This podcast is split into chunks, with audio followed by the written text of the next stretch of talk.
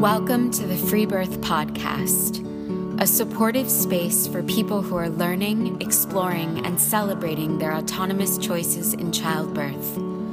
Together, we'll unpack truths, share personal stories, and claim our ability to birth freely and intuitively. Here's your host, Emilee Saldaya.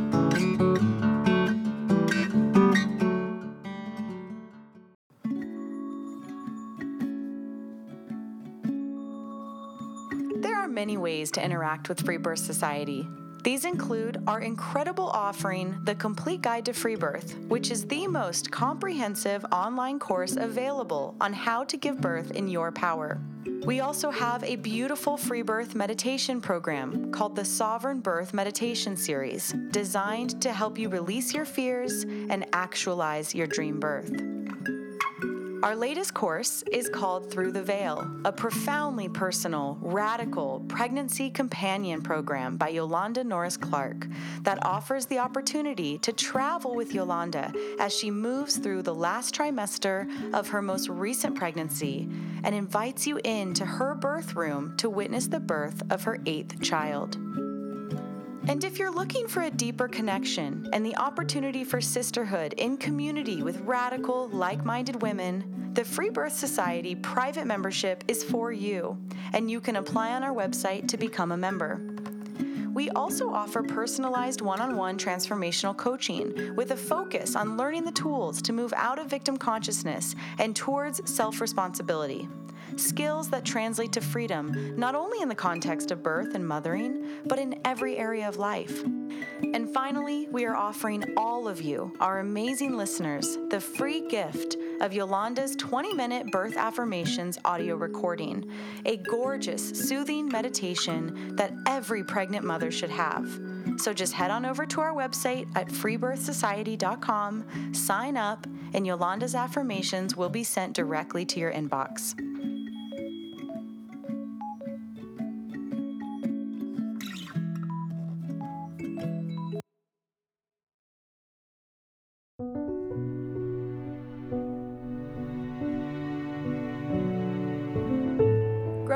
With a deep pain for the childless mother, Brianna couldn't shake the desire to give a woman in need a child.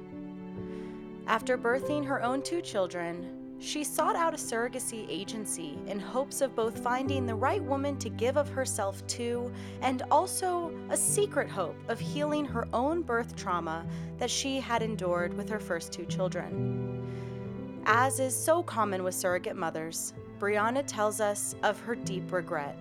She shares the story of her sheer and total devastation as she realized halfway through her pregnancy that this was indeed her child, and yet held no legal claims to keep him. She tells the heartbreaking story of manufacturing trauma for both herself and her son, and why she is now adamantly opposed to the renting of female bodies and the selling of children.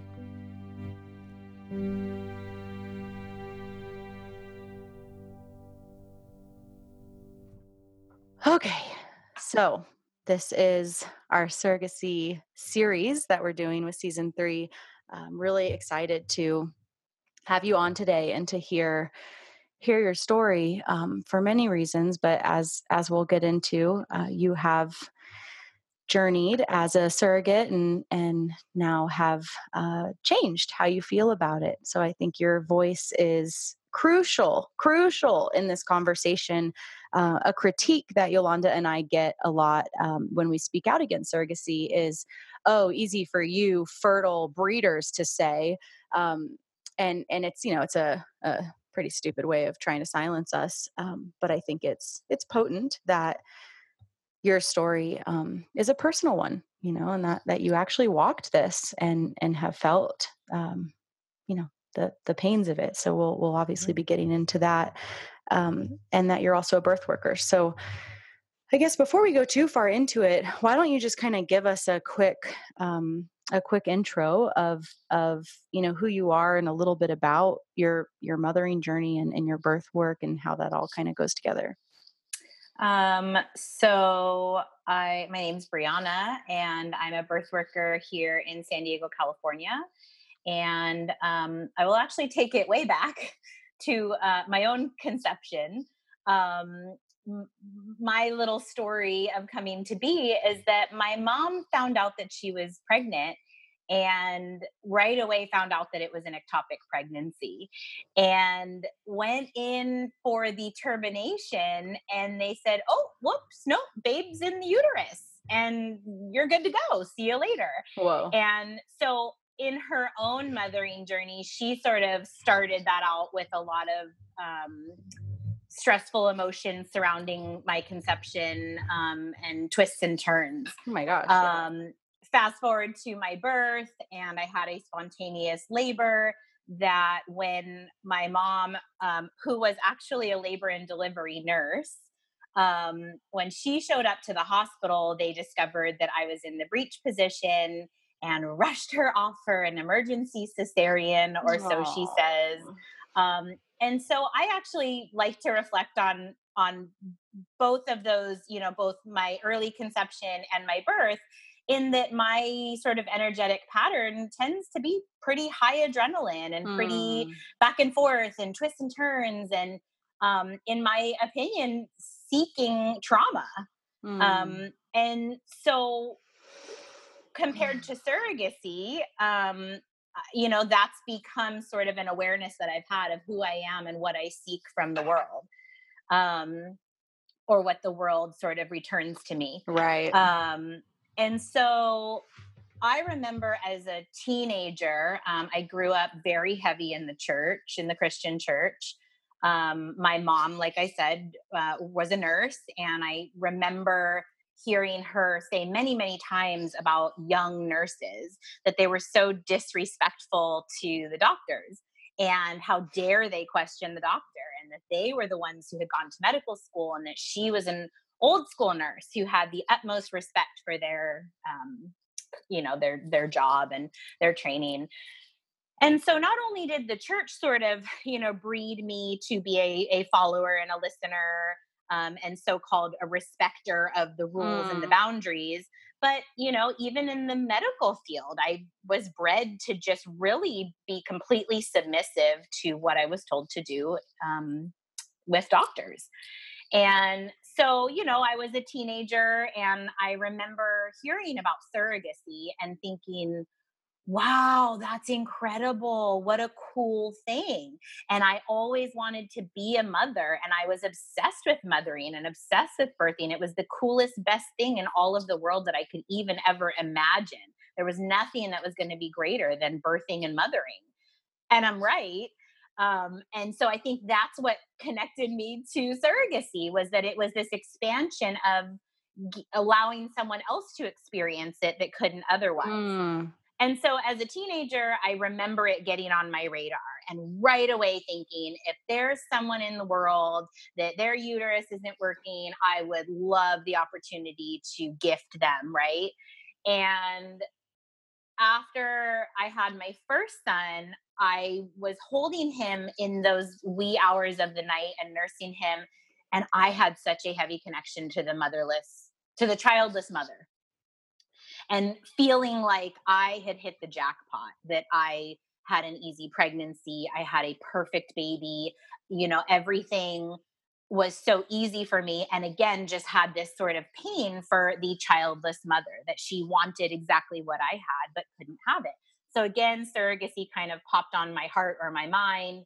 Um, and then I had my second child, and the same exact feeling. It was like a whisper in my ear. And it wasn't really of any outside influence. I didn't know anyone that was a surrogate. I hadn't heard any stories. I had no clue of what the industry involved or anything about it. I just always felt a pull to it. Um, and so we, me and my husband decided that we were likely not going to have any more children.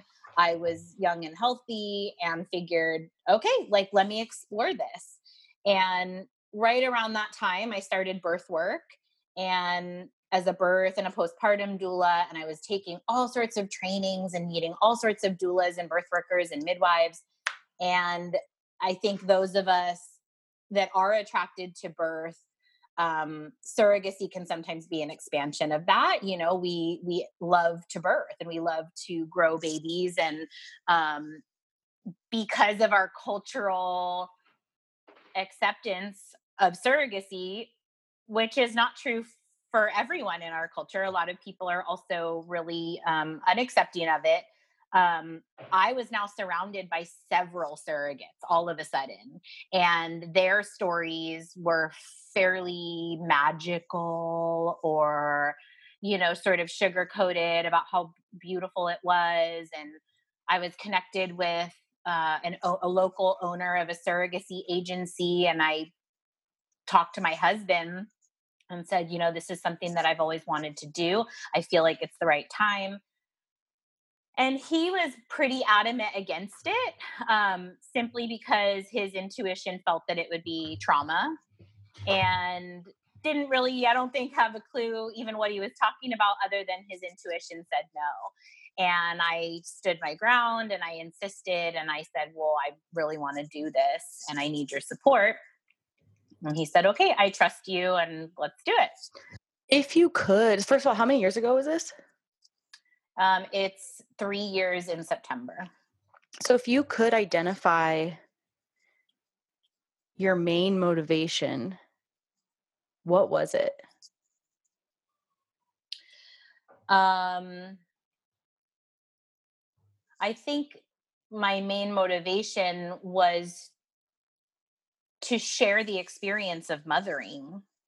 I really feel that when I held my babies in my arms, it was such magic that I felt a compassion for people that couldn't do that and felt like but I can do that for them and had and and so that that just was as simple as making soup for my neighbor who's sick. It was really just a caretaking oh you're not able to do it i can do it for you.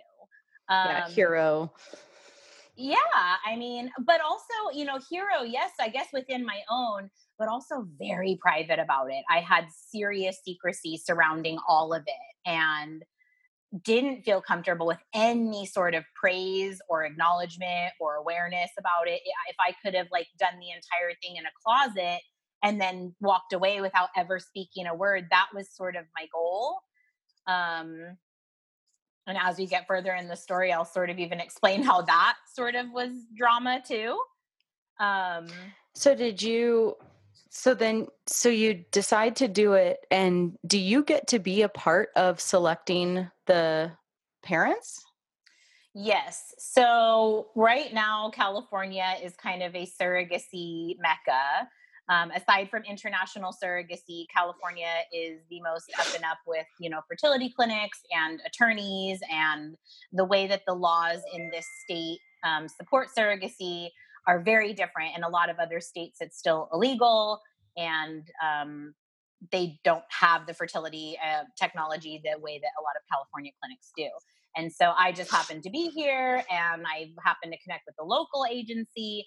And the way that it worked was I had sort of like a um, liaison that would email me profiles of families. You go through the whole process of medical screening to make sure that you're fit for pregnancy, um, psychological screening, which includes talking about attachment to the baby and what do you what how do you feel about you know giving a baby from your body to another person, and I just repeated the narrative that had been told to me that it's not my baby, it's their baby, and I'm happy to give them their baby, and I really felt that was true.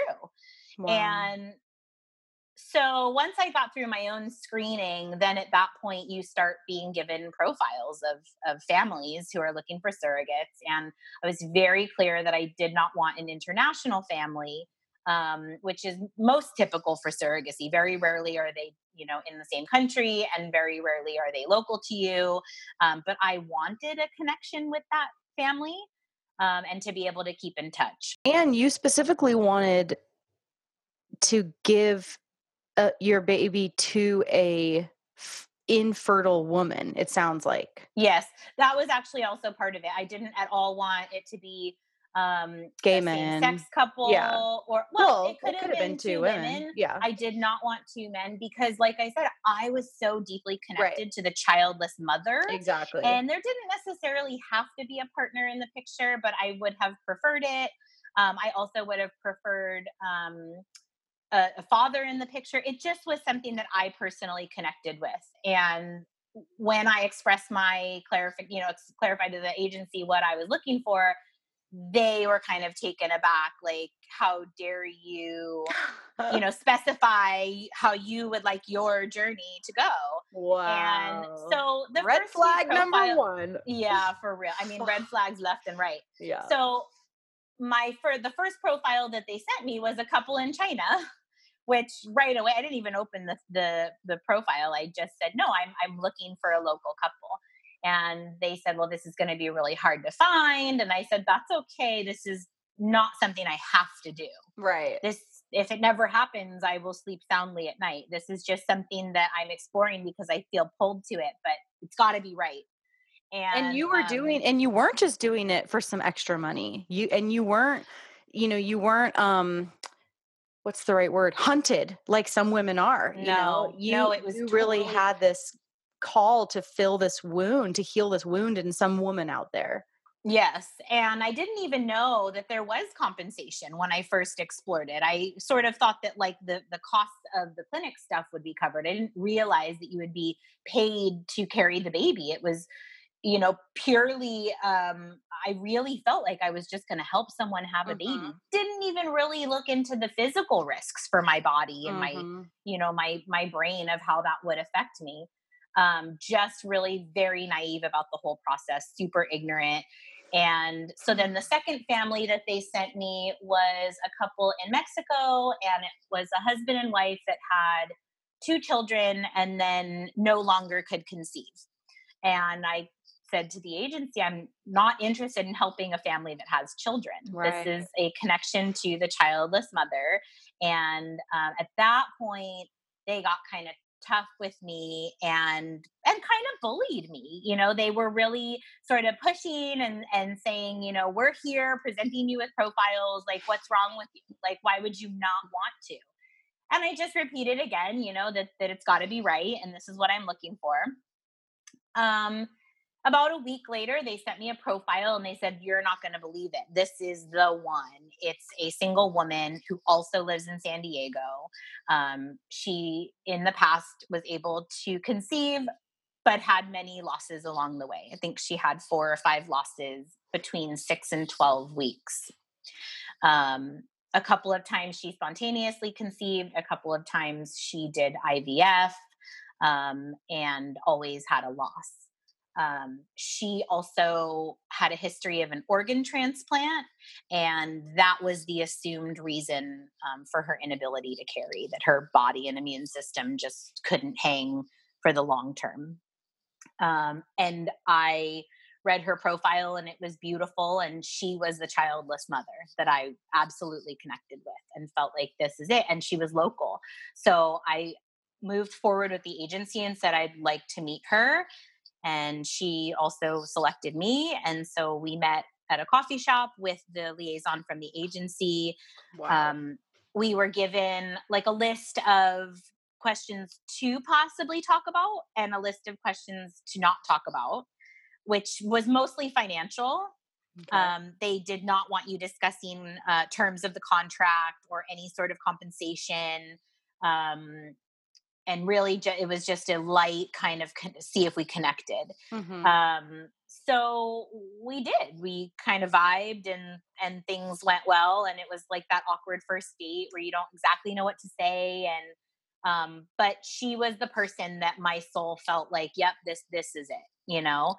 Um and so from that point on she had a couple of donated embryos uh that we were going to transfer and so there were two so and so wait sorry that they weren't her eggs Yes, right. So, for whatever reason, with her own health history, she had attempted egg retrieval in the past um, to do her own IVF um, with her own body, where she took Right. Her eggs and donor sperm, created embryos, and d- implanted, but um, or transferred, but th- the pregnancies weren't successful, and or they she did get pregnant, but So they these- didn't continue. These are farmed eggs. Yep. And so Because donor egg sounds like, you know, donor egg makes it sound um, like some women just donated their eggs. Yeah, this is you know purchased Sold. Yeah, purchased. DNA and you and just like you find a surrogate or you find an intended parent, you just flip through a catalog and you just look at their baby pictures and you look at where they went to college and you look at what they did for you know their in- life and Except in donor egg land, in in farmed eggs, it's the tall, thin, white, blue-eyed, uh, highest education. yep Barf. Yeah. Yeah. it's it's just yes it's just a catalog shopping for whatever dna you prefer.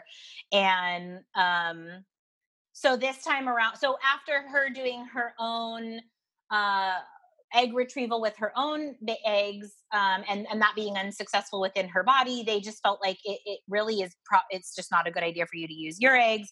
So Why would she, she- adopt? Oh my god. This is Okay, so, we'll much touch on that too. So she actually did attempt to adopt, and there were three separate. After she did her own kind of IVF and all of that, the next step was adoption for her.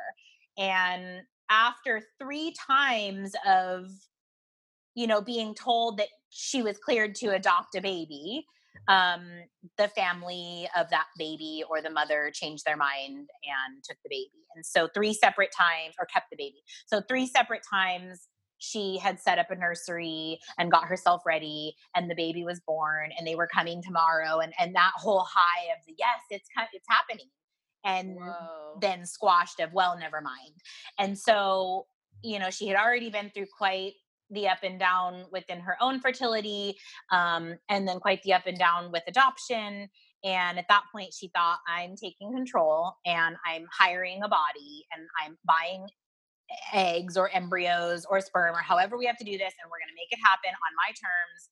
End of story and so that's you know that's she explored a few different ways and that brought her to surrogacy. Um so she was on some sort of an online forum for a, uh, embryo donation so for couples who have already finished making their families if they have any leftover embryos they go on these you know online groups and talk about um, either donating or whatever compensation or whatever they do to connect with Whoa. these frozen embryos that are like you know in another state or another country or and then they just get shipped like in these cryo tanks and it's this whole you know like um journey for these little souls that are just you know they're they already are here and then they're just frozen waiting for someone to destroy them or to use them or so wow. she was given two embryos um, from a couple on this online forum, and one of the eggs did not make the thawing process, and the other egg was transferred into my body, and I did not get pregnant. So now we're out of embryos. And so her next step was okay, I'm going to purchase eggs, I'm going to purchase sperm, we're going to create embryos. And that's what we did. So then she went through the process of selection um, for the donors. Uh, the fertility clinic created the embryos. I think there was Designer six, humans. Oh yeah, yeah.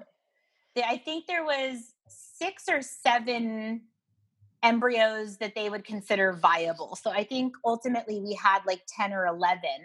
Um, and then they go through a process of testing the embryos for DNA, um, any DNA issues, or you know sometimes they just can, they can tell that they're just not going to do well. So we ended up with six or seven viable embryos.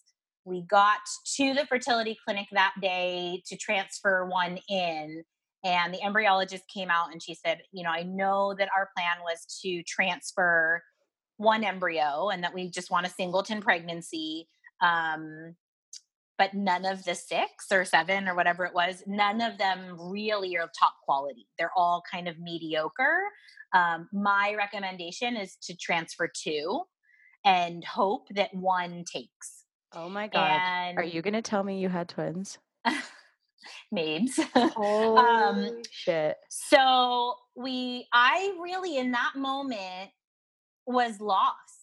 I yeah. felt confused. I felt on the spot. My legs were literally already up in stirrups. I was on like, you know, Versed or Valium or something. um, what? Yes. And that's when she came in and said that. And I just looked at the, you know, the intended mother, as, as they call her, and I said, What do you want to do? You have to take home two babies. And she says, You know that I like would take as many babies as you are comfortable with, but I, I it's your body and whatever you feel comfortable with. And then I think my ego rolled up and was like, yeah, you could totally badass a twin pregnancy. Let's fucking do it. Yeah. So I said, okay, let's do it. And so we transferred. Wait. Question. Yep so you already have like a contract written out and stuff before your legs are in the stirrups, right? Like I'm sure singleton versus multi embryo implantation had at least gotten broached, right? So, yes, actually, you know what? I should back up a little bit because once her and I chose each other through the agency, I started asking questions about the birth and what my options were there and what insurance coverage and so forth. And of course, I wanted a home birth, and so did the mother. We, she was also really um, attracted to birth and the magic of just the normalcy of a, a, a birth, a vaginal birth, a home birth, um, she did not want a medical experience also and so that was exciting because that's very rare in surrogacy they typically schedule cesareans mm-hmm. um, and get very nervous over a vaginal birth mm-hmm. um, once i started asking questions um, the agency got real hot with me and they actually fired me. So the agency said, You're too rogue, you're too off the beaten path. We are not going to use you as a surrogate. Our surrogates have hospital births, they expect to have cesarean births or inductions and time it on our preferred timing. And they fired me. So the intended mother at that point said fuck you to the agency. I'm following brianna because she's the person that i want to do this with. And so we went independent is what you call it. And so we no longer had the agency guiding us um, and all of their sort of contractual advice and all those kind of things. Um, but we did hire attorneys who are you know specialized in surrogacy. And so um, we did break down a whole contract and it's very specific as far as compensation um, depending on how many babies you're carrying. Um, oh, um, you make it, more money with twins. You make more money per baby. You um, make more money if you have a cesarean. Ew. You. Mm-hmm. Um, you also there's like a daily compensation if you are on bed rest. So right. it's like an addition. It's it's a lot. There's like a base fee, and then there's many, many, many things built into how you would increase your package. And that was also a struggle because I had two children and I thought, well, at the very least, if I'm on bed rest, all of those finances need to be taken care of as far as childcare and whatever my family needed during the time when I wouldn't be able to take I was home with my kids. I wasn't, you know, they were not in preschool. So that was a large expense and the attorneys were kind of fighting back with us saying well typically there's you know an x amount of dollars per day that we do and i said well but i need my expenses covered I don't care what the typical is. This is my story and this is my family. This is what we need to cover my children if I'm on bed rest. So that was kind of a back and forth, but the intended mother was really supportive of that. Like, obviously, her family needs to be compensated for childcare. So she was agreeable to pretty much everything that I was requesting as far as, um, you know, bed rest compensation. There's also a budget for um, multivitamins or nutrition, you know, any sort of, if you requested organic food, um, the intended wow. parents can also request that you eat or don't eat certain things and they'll put that in the contract. So they might say no soft cheeses or no fish or no alcohol or what about sex I've heard um, that some contracts say no sex. So I've not seen that in California, and not that I know of in any of the surrogates that I've seen. If you had some sort of a complication that they ask you to go on pelvic rest or bed rest, um, then they do actually address that in the contract that if your care provider recommends pelvic rest, meaning no sex, um, and should you be found out to have had sex, then you could be in breach of your contract. But I've not yet seen in California where that's a standard okay. for the pregnancy. But I have for sure seen that in lots of international surrogacy situations. Yeah. I, I think for the most part, um, most international surrogacies, you actually you leave your family for the mm-hmm. entire pregnancy. You sort of stay in a surrogate home um centers yeah there it's like factory farming there's yeah. ones like all, all over eh, Southeast Asia and right. in Pakistan and right. India and all these places that are these like freaking handmaid's tale places that are totally and highly abusive and yes. low mal- like malnutrition and I mean it's it really is you know, and here I am feeling slick about my posh little California surrogacy. Right. Meanwhile, you know, my body's interpreting it all the same. And so, right. and my and brain that that's such a good point and and that's one of the interesting pieces of pushback that we've gotten since we've started uh you know being more aggressive about speaking out about this is um kind of going back to your original motivation that it's a gift to give to a family and that you know it's it's part of pro-choice because women uh, can you know should and can choose what they want to do and all this stuff and it's like anyone saying that has no fucking clue about international surrogacy, mm-hmm. where they mm-hmm. are taking the poorest of the poor and factory farming them away from their families and treating them like shit. It's like dairy cows.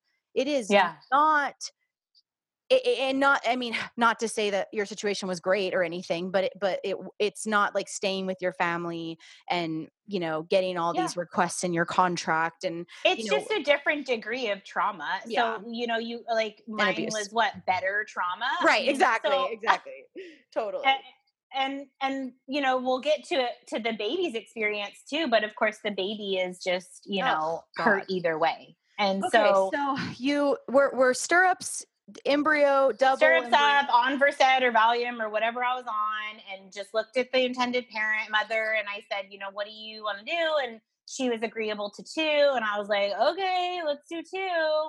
And wow. really, just so ignorant and naive, and just like, hey, let's do it.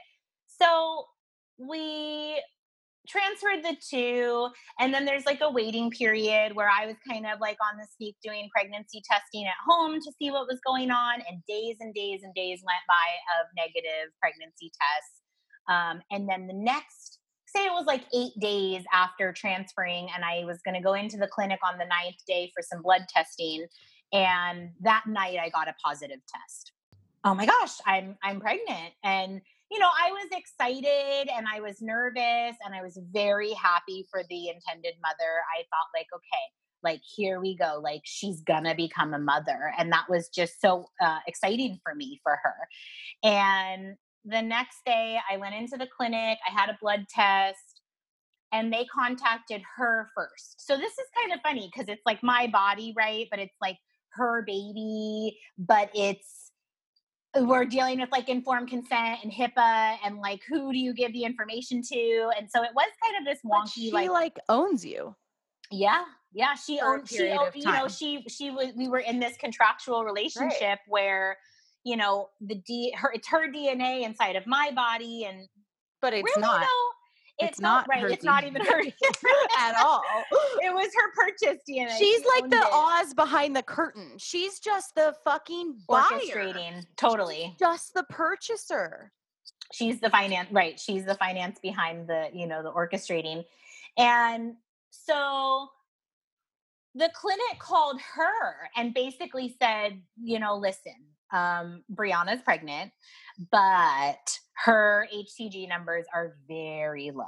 And we don't feel that this is going to be a viable pregnancy. So let's just kind of see what happens. It could be a chemical pregnancy. Let's just see how it goes. So she called me and told me that, yep, you're pregnant. And I already knew because I had taken the test and I, you know, I congratulated her and um, she congratulated me. And it was like this so surreal, like weird. And, Whew. But it's like we're just playing this script of like surrogate and intended parent and saying the things that you say when you're surrogate and an intended parent. So all the while, you are authentically feeling happy for her. Yeah, I was thrilled for her. I yeah. knew that she really um her be her personality of what I knew um seemed like a mother you know i felt really happy for her to hold her baby and so you know then they do another blood test a few days later and the hcg was rising so we thought cool like i'm know, i'm definitely pregnant so I don't remember how much time passed before we went in for our first ultrasound, but it was very early on, you know, maybe five weeks or so. And at the time, what we saw was two sacs and one baby. And so the assumption was that the second sac just didn't develop and it would just, you know, go away. And so, okay, we've got a singleton pregnancy. And at that time, there was a local midwifery group that was offering like a super affordable home birth cost. You know, they were advertising um, like half price of what it costs typically to have a home birth. And so we contacted them to establish care and uh, we were all excited about that. You know, we were going to have a home birth and she was going to be there and we were going to have, you know. Had you had home births with your first two? No. Okay. So this so, is also going to be this is also exciting for you as a woman and a birthing woman to get this chance at a non-medicalized birth. Right. And that that likely was also a big motivator for me to do surrogacy was to have another birth mm-hmm. and right my wrongs. Mm. Um, my first birth, my first son, I had a spontaneous labor um, that just due to cascade of interventions resulted in a cesarean and a oh. highly emergent cesarean that was mega scary and drama, drama. And I left that feeling so turned around and like, you know, just so confused. Like, I don't understand what happened. I had no fear of the process. I just had pure ignorance. Mm. And I had worked in labor and delivery as a birth assistant. And I had, a, you know, I wanted to be in the birth world. I just hadn't found doula work. I hadn't found anyone in my whole life that had any sense of normal birth culture. Um, side note, I'm also from New Jersey, which has a really rough birth culture, um, as does the whole entire country slash world. But coming from sort of that very traditionalist fall in line culture for everything um, normal birth was something i had not ever even heard about or experienced so uh, and then my second child was a vaginal birth uh, but I call that my janky VBAC because I did birth with an OBGYN at a hospital and he put all sorts of limitations on how and why and the what's of how I was going to birth my baby. So it was a required spontaneous labor by 39 weeks. Um, if not, we would induce at 39 weeks. If the induction didn't produce a baby by 12 hours, I, I would have gone back for a repeat C section. Um, and he also required an epidural. And I literally went to Trader Joe's and got him chocolate and said, Thank you. Mm-hmm. Thank you for giving me the chance and had no concept of how insane all of that was. Lucky for me, my baby came at 38 and 5 on a spontaneous, very quick labor. And I walked into the hospital saying, My doctor said I need an epidural. And I didn't want an epidural. I just thought I had to. Oh. Just totally. To- and this goes back into my mom, right? Say, hearing those words of how dare they disrespect the doctor and their expertise. I really was just being a good girl.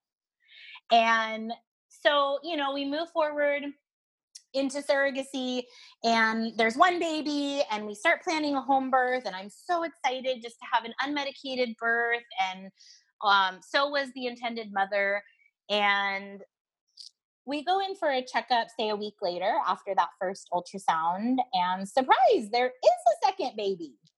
There are twins. That one was just hiding or whatever. So that was both exciting, you know, that she was now going to have two babies, um, and sad because in the state of California, midwives can't attend twin births. Um, their licensing doesn't allow it anyhow. And it being surrogacy and me being a newer birth worker, I remember saying out loud, if these were my own babies, I would have them at home alone, but they're her babies. So this is different. And a, a birth worker in my community had recently had an unassisted twin home birth planned. You know, she planned a free birth of her twins. So that was inspirational for me. And that was kind of the first person that I knew. Um, at that point, I was still motivated for a vaginal birth, as was the intended mother. Um, and so all we needed to do was find the right care provider, right? Mm-hmm. That was going to support a vaginal birth of twins. And in my community, there's about three or four that um, are tried and true um, OBGYNs that are supportive of vaginal birth for multiples. In fact, um, but it's like what you said, it's like your janky VBAC. Yeah, it's, it's still janky. janky. It's, it's still going to have a fuck ton of limitations. It's still going to, right. It's still going to be janky. Um, but it's not a major surgery, you know? And so it, it's like so funny how you rationalize like, well, mm-hmm. it's better trauma, right? It's better trauma. Mm-hmm. So as if there's such a thing.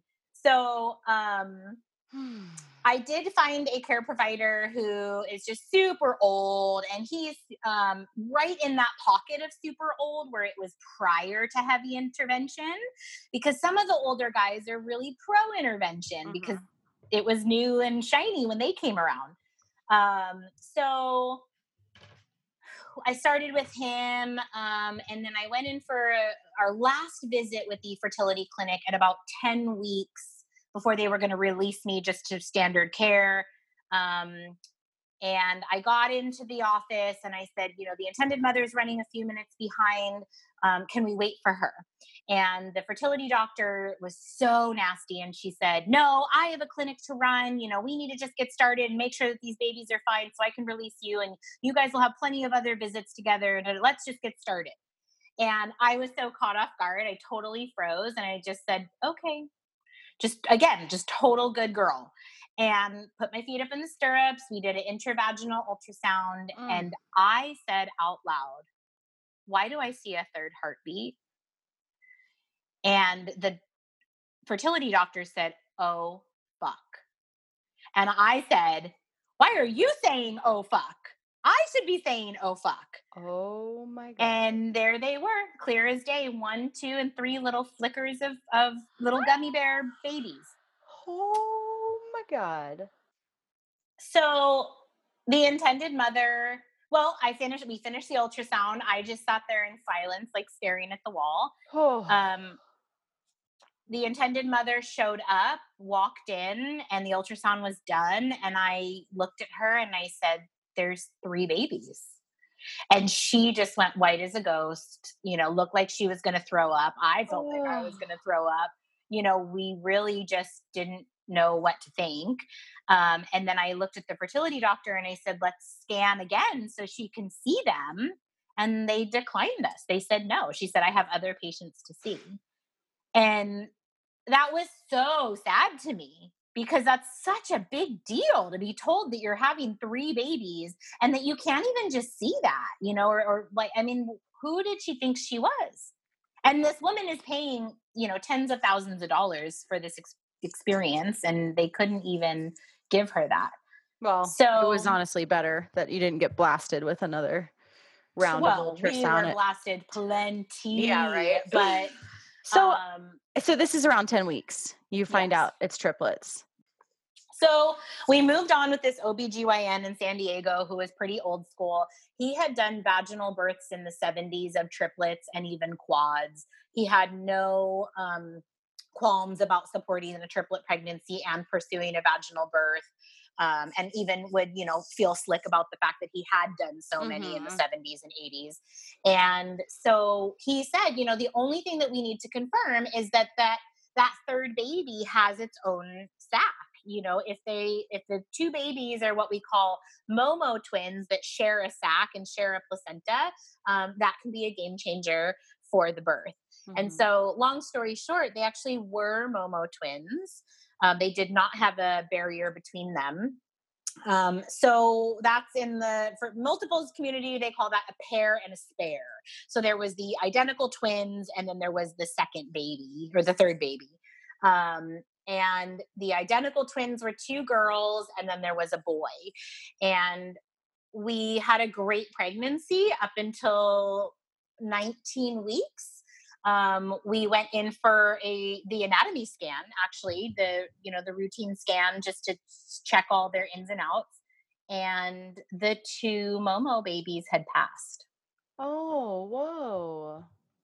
So that we had previously had a scan at 16 weeks and they were healthy and doing great and then at 19 weeks we found out that they were gone.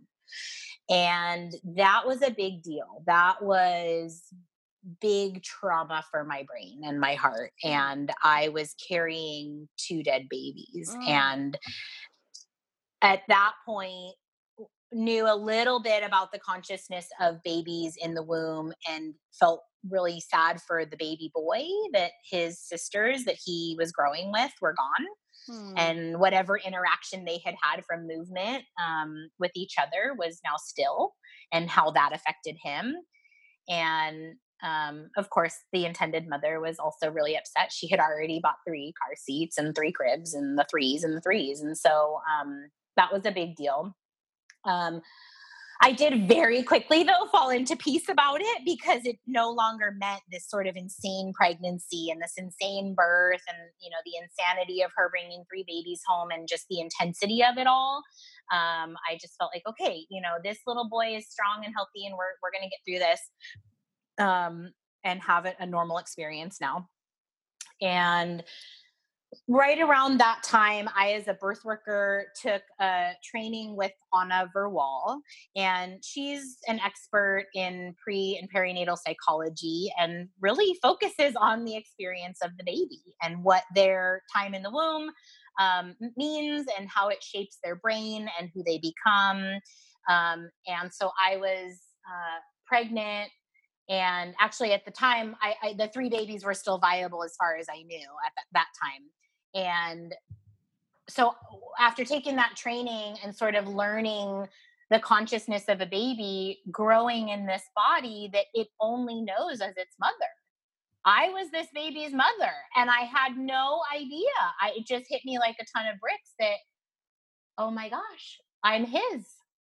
And i don't feel like he's mine but my body does and oh. now I do. And yeah. it it was such a shocking piece of information. And then my second brain thought was, duh. Like, duh.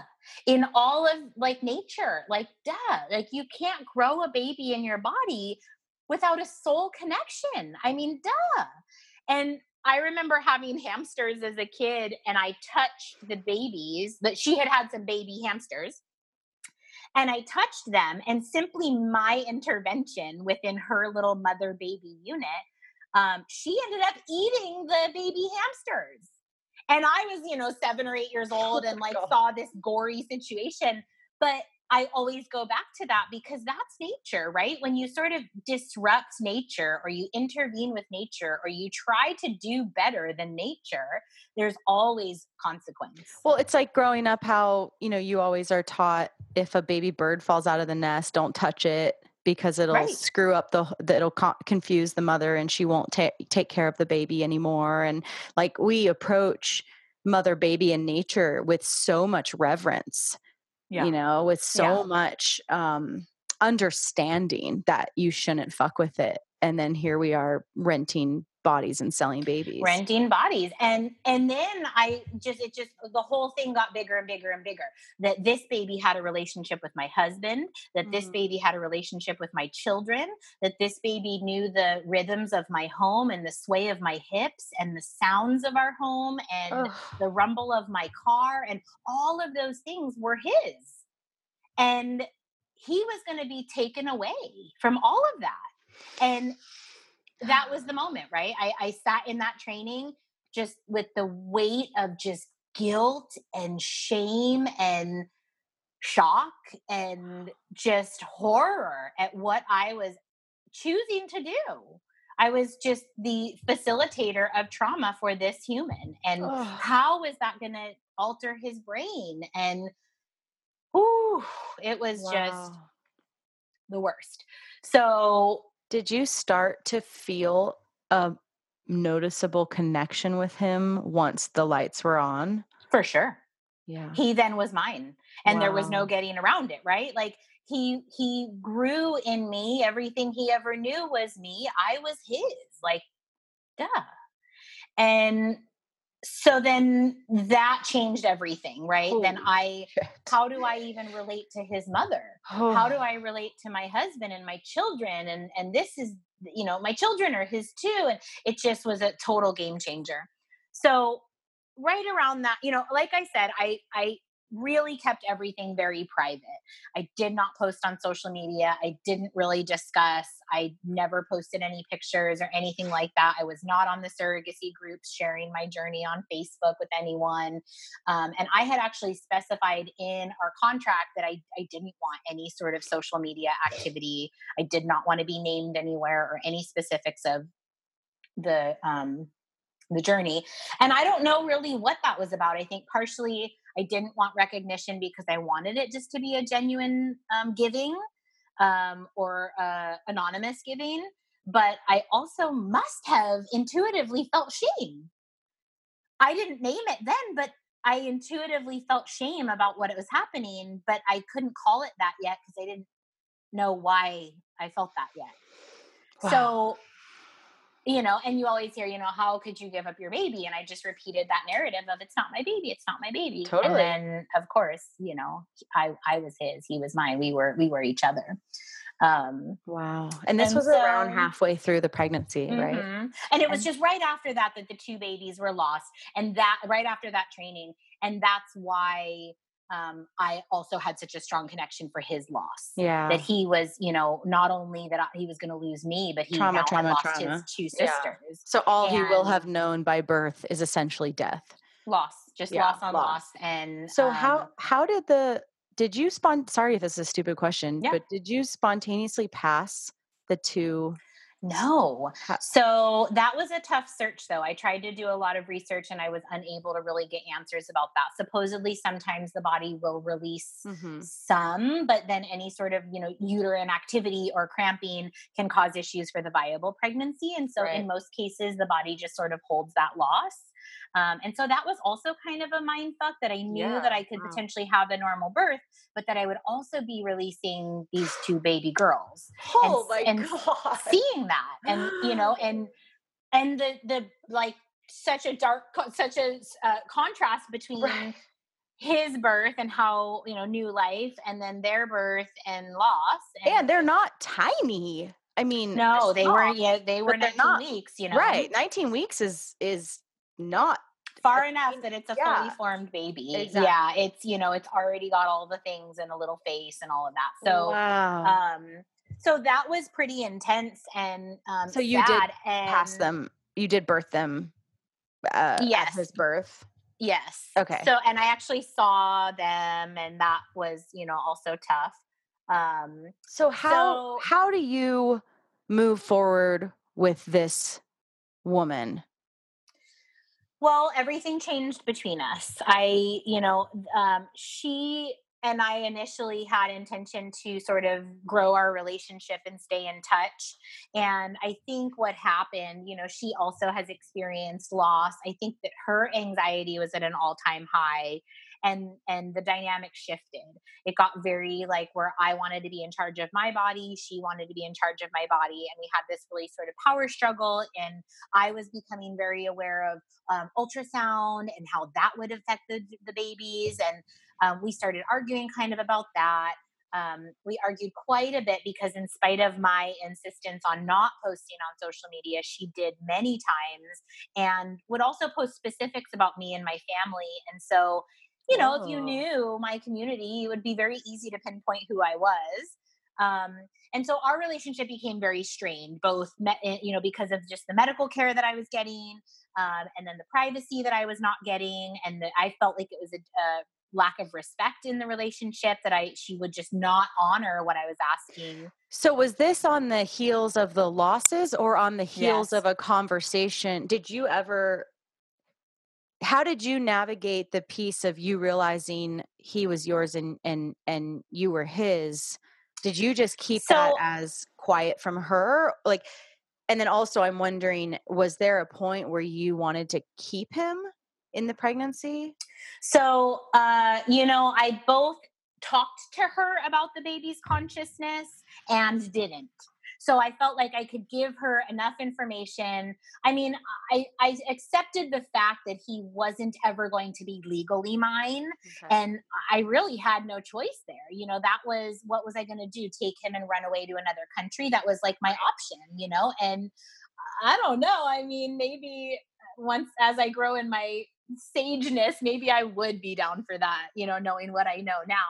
But um, no, at the time I really had this very pragmatic understanding of like the damage is done and mm-hmm. and at this point i can only give him better trauma right mm-hmm. and so i did talk to her about his experience and the loss that he was going to be having and so what we tried to do was lighten that trauma for him by creating a relationship between him and her and um, that she would be at every visit and that we would she would record her voice so that i could play her voice to him very often you know several times a day.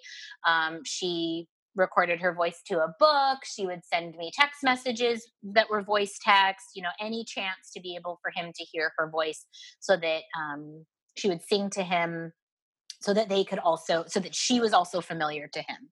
Wow. Um and at the same time also did some of those things from my voice on the other end to send home with him that i would have some sort of being in his new life you know Whoa. and we attempted right to like s- smooth that you mm-hmm. know but ultimately he was not being swayed to my hips right and so he you know i was gone so toward the end of the pregnancy as i grew in awareness of the baby's consciousness and um, our relationship was more strained um, I my distrust for her just got deeper and deeper, um, and that also created quite a bit of sadness and guilt for me because I knew that he was inheriting that energetic connection with his intended mother. That if I'm carrying distrust for mm. her and her soul, then he's carrying distrust because he, you know, he's in me. He is me. And so I really felt very panicky at that point about him going home with her and already having inherited that feeling. And I tried to let it go. I tried to pretend it wasn't there, but it was. And so I just felt, again, so much guilt and shame and sadness. And um, fast forward to about 38 weeks, and we were and are you back the, with the midwives now, or is it still with old dude? And you're just going to have no, like, actually, no. So we, uh, in a very roundabout way, we ended up with a perinatologist in San Diego who is, you know, he's okay. He's he's better than most. Um, but once we knew that they were Momo twins, my OBGYN, the old school dude, he dropped us. You know, once it was sort of out of his hands, we switched to perinatology. Then, once the babies passed, we were then eligible for a normal birth. So the perinatologist said, if you want, you can find an OBGYN. So I brought up, okay, let's go back and have this home birth.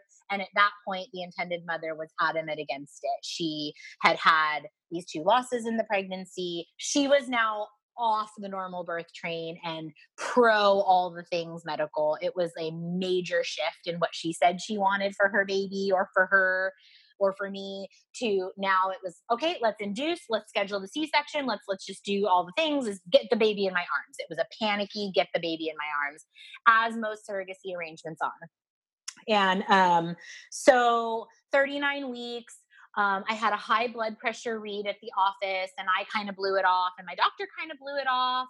And then like two days later, I had blindness in both eyes, and that was new and some, and I felt kind of dizzy and um I checked my blood pressure and again it was super high and it was super high and it just was I was checking it several times a day and it just was high. So we went in for a visit and my my perinatologist actually said, "You know, I'm not really even super worried about it, but let's just kind of scan the baby and see what's going on." And he was discovered to be breech in the breech position. And now I'm stuck with a crossroads of okay, no big deal for me, uh, not a deal whatsoever.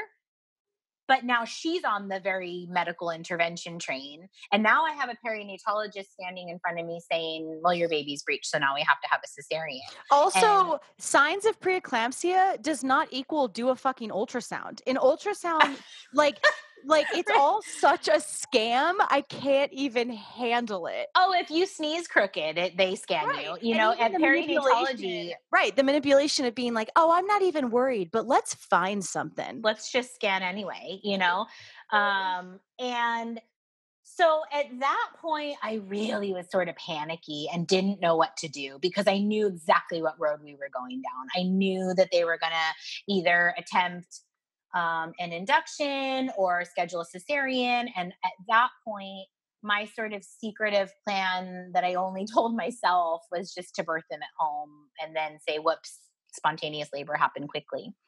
So mm.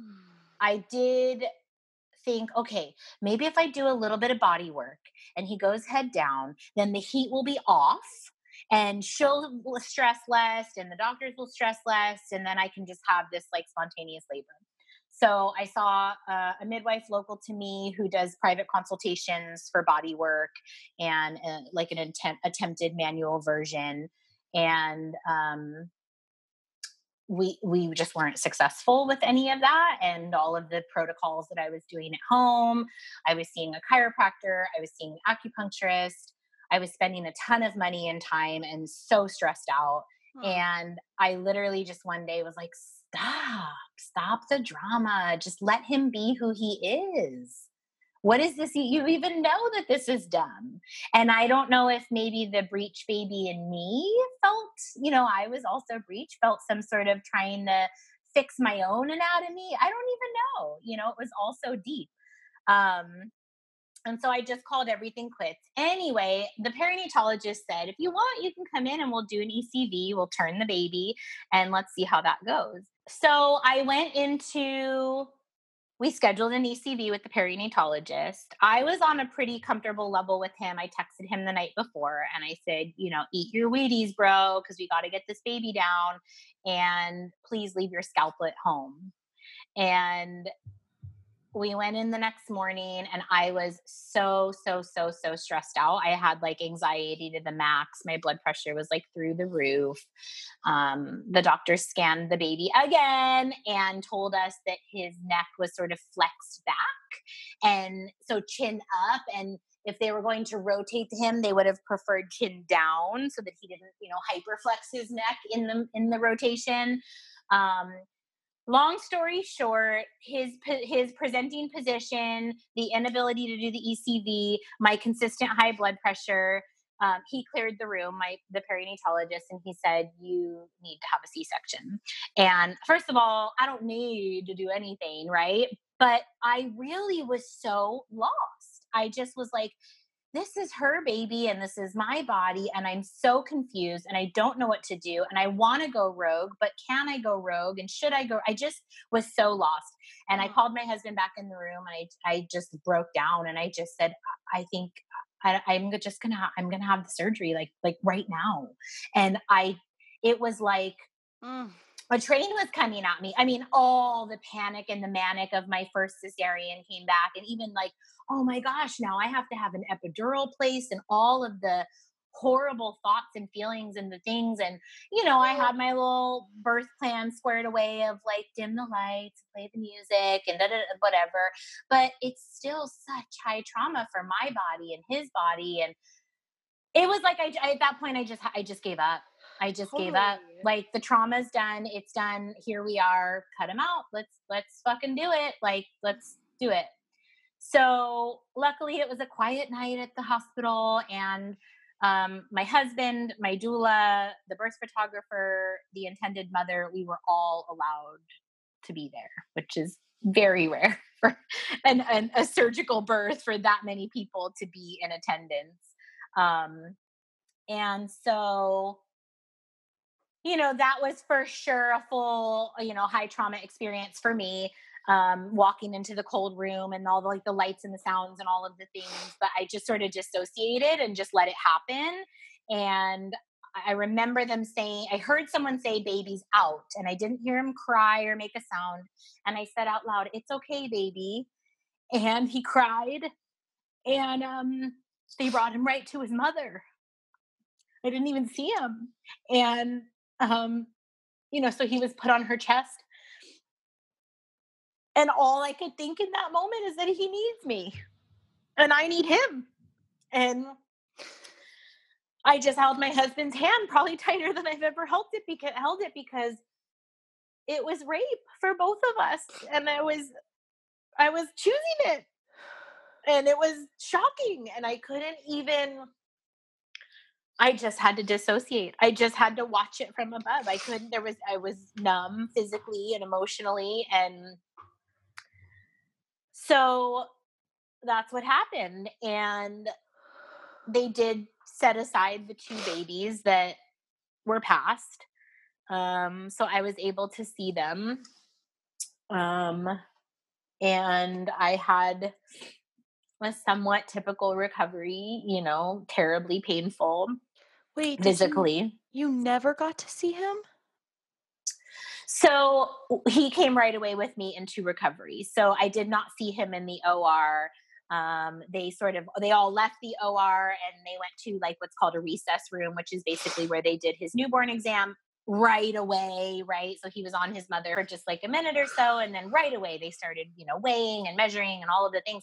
And I knew that that was happening, and that was a moment of no, like at least keep him on a warm body like what what? And i just i had just total loss of control. Her plan she had um, induced lactation and her plan was to nurse and we did discuss me potentially nursing too and also continuing skin to skin with him. And so it was kind of a shared moment but a piece of me went really back to the original motivation of this childless mother and that it was her you know her excitement and her honor and her pleasure and her this and that um but also mega conflicted because it was him. It was all about him for me and i just knew that he was experiencing such intense trauma and loss and that he could even hear me and probably smell me and thinking who the fuck is this? And even hear my husband and be like bro why aren't you holding you know all of these things. And so you know, her mother was there and her sister was there, and they were just kind of passing him around this new shiny toy. And I was just dying inside mm. that he was experience, experiencing the loss of me. Um, so after all kind of the hype calmed down and the doula left and the birth photographer left and everyone left, um, her and I spent several hours in my postpartum room together um, with me holding him. Um, and it, him on my chest of course felt right you know like okay we're back we're back to us you know like he's safe i'm safe we're together um, and then the hospital offered where she could stay overnight at the hospital in her own room and so him and her went into their own room um, for the night and then came back in the morning into my room and I was, you know, on drugs and so depressed and so sad and just literally just wanted to die. And oh. they came back in the morning and I held him for hours. And I think at that point, she started to feel a little overwhelmed that like she had to take him home. And I think a piece of her felt like he wasn't hers and that he was mine. She made a couple of comments like that, that he doesn't feel like mine, he feels like yours. And I agreed. Um, and so she said, Why don't I just leave the two of you alone? And so I just, you know, I held him for hours and cried and talked to him and apologized and um, just did whatever I could to just sort of soothe his soul for that few minutes and um, talk to him about what was going to happen, that he was going to leave me and that he was going to go home with her and that I'll always love him. And um, so will my children, and so will my husband, and that he's forever welcome in our family, and whatever bullshit that I tried to say. And um, then it was time for the hospital basically told her, We don't have the room for you to stay tonight.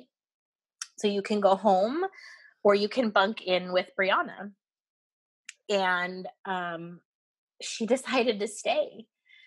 And that was such a gift for us because I needed him and he needed me. And one night is nothing, but it was something.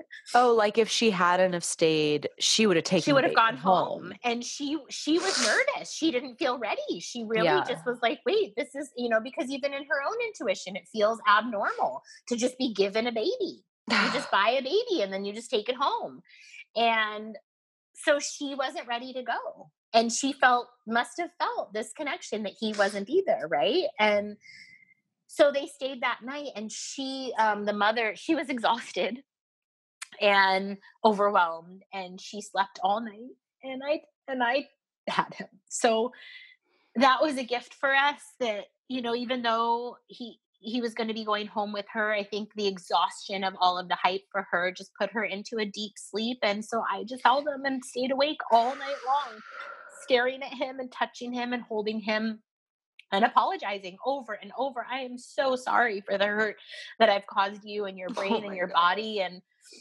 I will always be with you. I'm always going to be yours. And um, I knew how big of a deal this was, and, and just no like that, else... we're fucking manufacturing this pain and trauma all over the world, and fucking birth workers are a hundred percent down.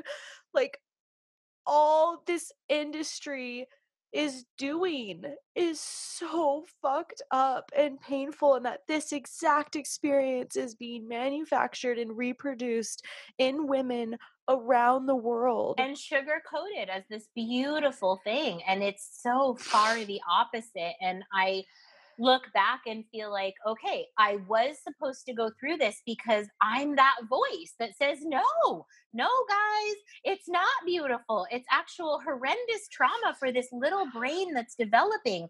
And the adrenaline and loss that he's experiencing is going to make him a depressed and anxious human. But if a baby in this society in this technocratic model is just this product is just objectified like you said as this shiny little toy with no ounce of reverence or understanding about the primal wound and all of this stuff. I mean if it's just you know the way we've commodified babies to the rich you know is that they can just buy them like a fucking louis vuitton bag you know? There's no um ethical parameters to this whatsoever. No, no. And it's, you know, I mean, I think really that's how it is in all of technology and all of modern medicine, everything from um, you know, psychology to med- medicine, or every everything is that way. There's no reverence for human soul yeah. whatsoever, including in death. Right? Like there's no reverence for the human soul, and, and so then you add that they're babies, right? Like where circumcision often doesn't even have local anesthetic you know or analgesic yeah. like like there's there's a whole nother layer specifically about babies that they're um yeah that they're just like nothing right so wow. you know moving forward away from that um i feel like I was supposed to experience it so that I could have a voice about it and share my story. The you know the struggle is that it's it's hardly ever re- well received because people are so brainwashed to think that this is such a beautiful or or totally normal thing. There's no reverence whatsoever for how my body interpreted the experience, my brain, my heart, and most importantly, him, and that he will always um, you know carry that energy of loss. And so when i talk about my own energetic patterns bringing trauma that's my comfort level is to create trauma for myself. Hmm. he may now create loss because that's what he's known and so he will bond with people and then leave them because that's what he knows and has always known. And so he's going to have his own journey to walk now and i'm sorry for that Wow. Um, a few weeks after his birth, we kept in touch. I was recovering. I wanted to come visit. and um, she told me no and that i wasn't ever welcome to, to contact her ever again and um, we've never talked since oh my god and of course i struggle with that and i feel like such a piece of shit about it because i feel like he and i need that relationship um, but it kind of came out of nowhere that um, I was disposable, right? She got what she needed totally. and then Well, now was... you're now you're a threat. Right? Because yeah. you are the true mother. And so, of course, once they found their rhythm, like y- y- of course you couldn't be a part of that. There was one moment where he was a few days old and he was inconsolable and she texted me and she said, can you please sing for him on a message so that he can hear you? I think he needs you. And I couldn't. And I feel like such a coward about it. I couldn't. I like couldn't even pull it together because I just wallowed in just the worst wailing of my life. Oh. Knowing that she was right and that he needed me. And it took me probably, you know, several hours to kind of pull it together. And then I sang for him and sent it. Um, and she said he soothed. And I I mean, My God. God. That's so sad. But shortly after that, she said, We're moving on with our lives. We don't care to have a relationship with you. Please don't ever contact me. And I said, Okay, but please know that I love him and I always will. And I'm, you know, I would love a relationship with him. What were you compensated? Um, all in all, it was about sixty thousand dollars. Um, I did go on bed rest. I did carry three babies. I and even though they passed, that was still included um, because they were still in my body. And I had a cesarean, so you hit all um, the benchmarks. Mm-hmm, I had the supreme package of surrogacy. You know, you here we're going to give you about a year's salary to spend you know the rest of your life recovering from this experience and never recovering from this so mm. um, it wouldn't be worth a hundred million dollars and you know there's nothing that can ever make this worth it but i feel that because i went through it i can speak to it and i know it and um, as a birth worker have also taken you know all these trainings from neuroscientists and i don't know if you're familiar with APA, the association of pre and perinatal oh, yeah. um, psychology and i've gone to a lot of their conferences where they talk very specifically about surrogacy and adoption and the loss of uh, that these babies experience and how their brain chemistry changes and you know on a scientific level. So you can talk intuition but this is the real science yeah, yeah, behind it for sure. and it's fascinating. And so you know just the more that i learn and the more i share um, it's all just so obvious mm-hmm. how wrong surrogacy is for all involved. Um, and we didn't and, even and really think- touch on trauma of the intended parents but that's also you know so anxiety ridden for them. And I think it's important to make that distinction between supposed to have gone through this trauma versus because you did you've learned and had a voice. You had the realization the awakening inside of this experience but i think that that's different than chalking up this supposed to right and what mm-hmm. what i mm-hmm. see so many women doing so beautifully so powerfully just like yourself is taking taking tra- a, tra- a traumatic experience and transmuting it into purpose right absolutely it's my you brain know? saying well gotta rationalize it somehow right so but i call it as supposed to right right I and that. i always like to point it out when i hear people say it because that implies some level of destiny providence or uh or more importantly um you know where can't we apply that? Like no one's supposed to be raped. No one's supposed right. to be abused. But that doesn't mean i don't know a lot of women who have turned their eh, you know trauma from being raped into um, teaching you know women powerful things or you know tra- you know what i mean? Like transmuting it. I was in an abusive relationship. I would never say i was supposed to have been in it but because i was um, yeah i have learned a lot about myself and anyway so yeah i just wanted to kind of yeah reframe, language reframe really matters and coming from a place of good girl, it's very hard to restructure my narrative and just fall right into the justification or the explanation yeah. of it. Like, well, yeah, you know, supposed to, but I guess totally I deserved right. it. But no, right. You are reframing your narrative. You literally are. I mean, there is so much deep, deep wisdom in what you've shared and and humility and vulnerability. And I know for a fact that there will be women who think they want to be surrogates and they will hear this episode and they will not do it. I know. It's already happened, you know, in a lot of birth workers in my community that, you know, are attracted to birth. They they have an interest in surrogacy and hear my story and then go, "Yeah, never mind. Wow, I never even thought that or had mm-hmm. a clue." So, no, I would never do that now that yeah. I know. Mm. So, um yeah, I mean big ass story, right? It's so painful. It's the painfulest. It sucks.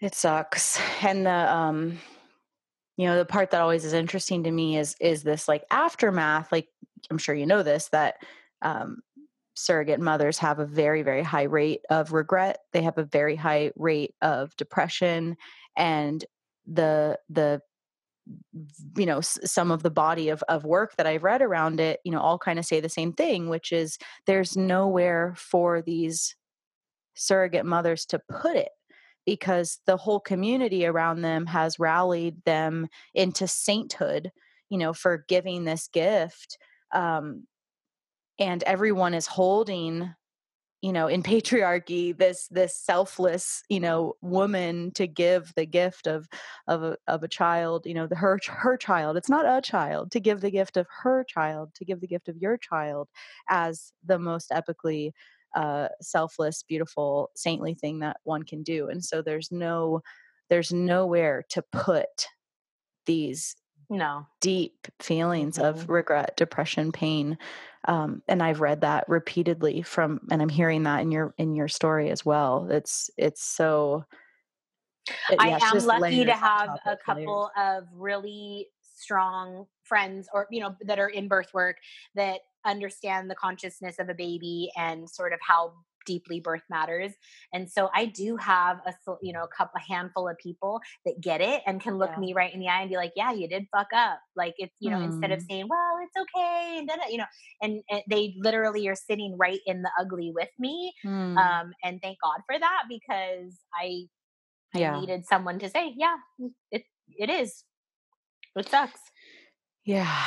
But that's not typical for the average surrogate. Right. right? They well, don't have that at all. That's kind of my last remaining thought, I guess, that I wanna I wanna say with you is it really baffles my mind, but it is like you don't know till you know, right? Like I for many years thought that surrogacy uh was fine. Like I never and really what it was is that I never really thought about it.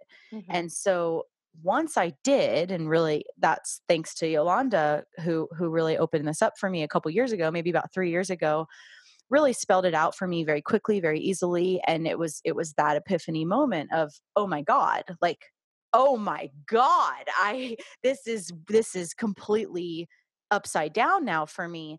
And so mm-hmm. it is one mm-hmm. of those things that I want to I want to hold some space or compassion, I guess, for the women who aren't yet there um, because we're not until we are. And at the same time, how the fuck can a birth worker who loves birth and women and has an understanding of mother baby rally behind something so so deeply anti mother baby you know and so i'm so grateful that you're sharing this story and and it's so important because so many birth workers really lift up surrogacy and intensely defend it um, and they're wrong they're wrong mm-hmm. to defend it and mm-hmm. they don't understand mother baby and I am when you focus on the baby, all of your choices change in both your prenatal care, in birth, in surrogacy, in fertility treatments, in nutrition, but in but but even bigger, mother baby, like one word, like For you sure. and him, you know, sure. and not separating them, right? Like obviously mother baby is not a word in our culture and yet it is very much a reality and how quickly we do everything we possibly can in our culture to separate mother from baby and surrogacy really is fundamentally the the highest example of separating those two words right Yep. separating mother baby to the point where you hardly existed you know beyond an incubator and and i guess i just you know we've For sure. cried together on this episode and and I want to say I'm really sorry you had you you learned this way. I'm really sorry truly from the bottom of my heart that this is something that you walk with and my heart is so broken for you and this Thank story and for all for all babies being born to surrogates and yeah Yep. so some shit. That'll be the name of this episode. It's some shit. Sorry. It's some shit. Some shit. Oh, well, I do appreciate your your transparency and and like I said, your wisdom and self reflection around this because it is so important, and you do have a unique voice to this that obviously I don't have. Um, so yeah, thank you for being being on here. Thank you for listening. Do you have anything else you want to say or share before? No, I think that's pretty much it. Um, Yeah, thank you. surrogacy. Don't do it. yeah. If You're listening. Oh. Don't ah. buy babies. Don't sell your babies. Fuck. For fuck's sake. Yeah, the worst. all right, girlfriend. Thank you so okay. much. Thanks for chatting. Looking forward to hearing it. That's it for today, everyone. Join us next week for another episode of the Free Birth Podcast. Thanks for joining us, and remember your body, your choice. Lots of love.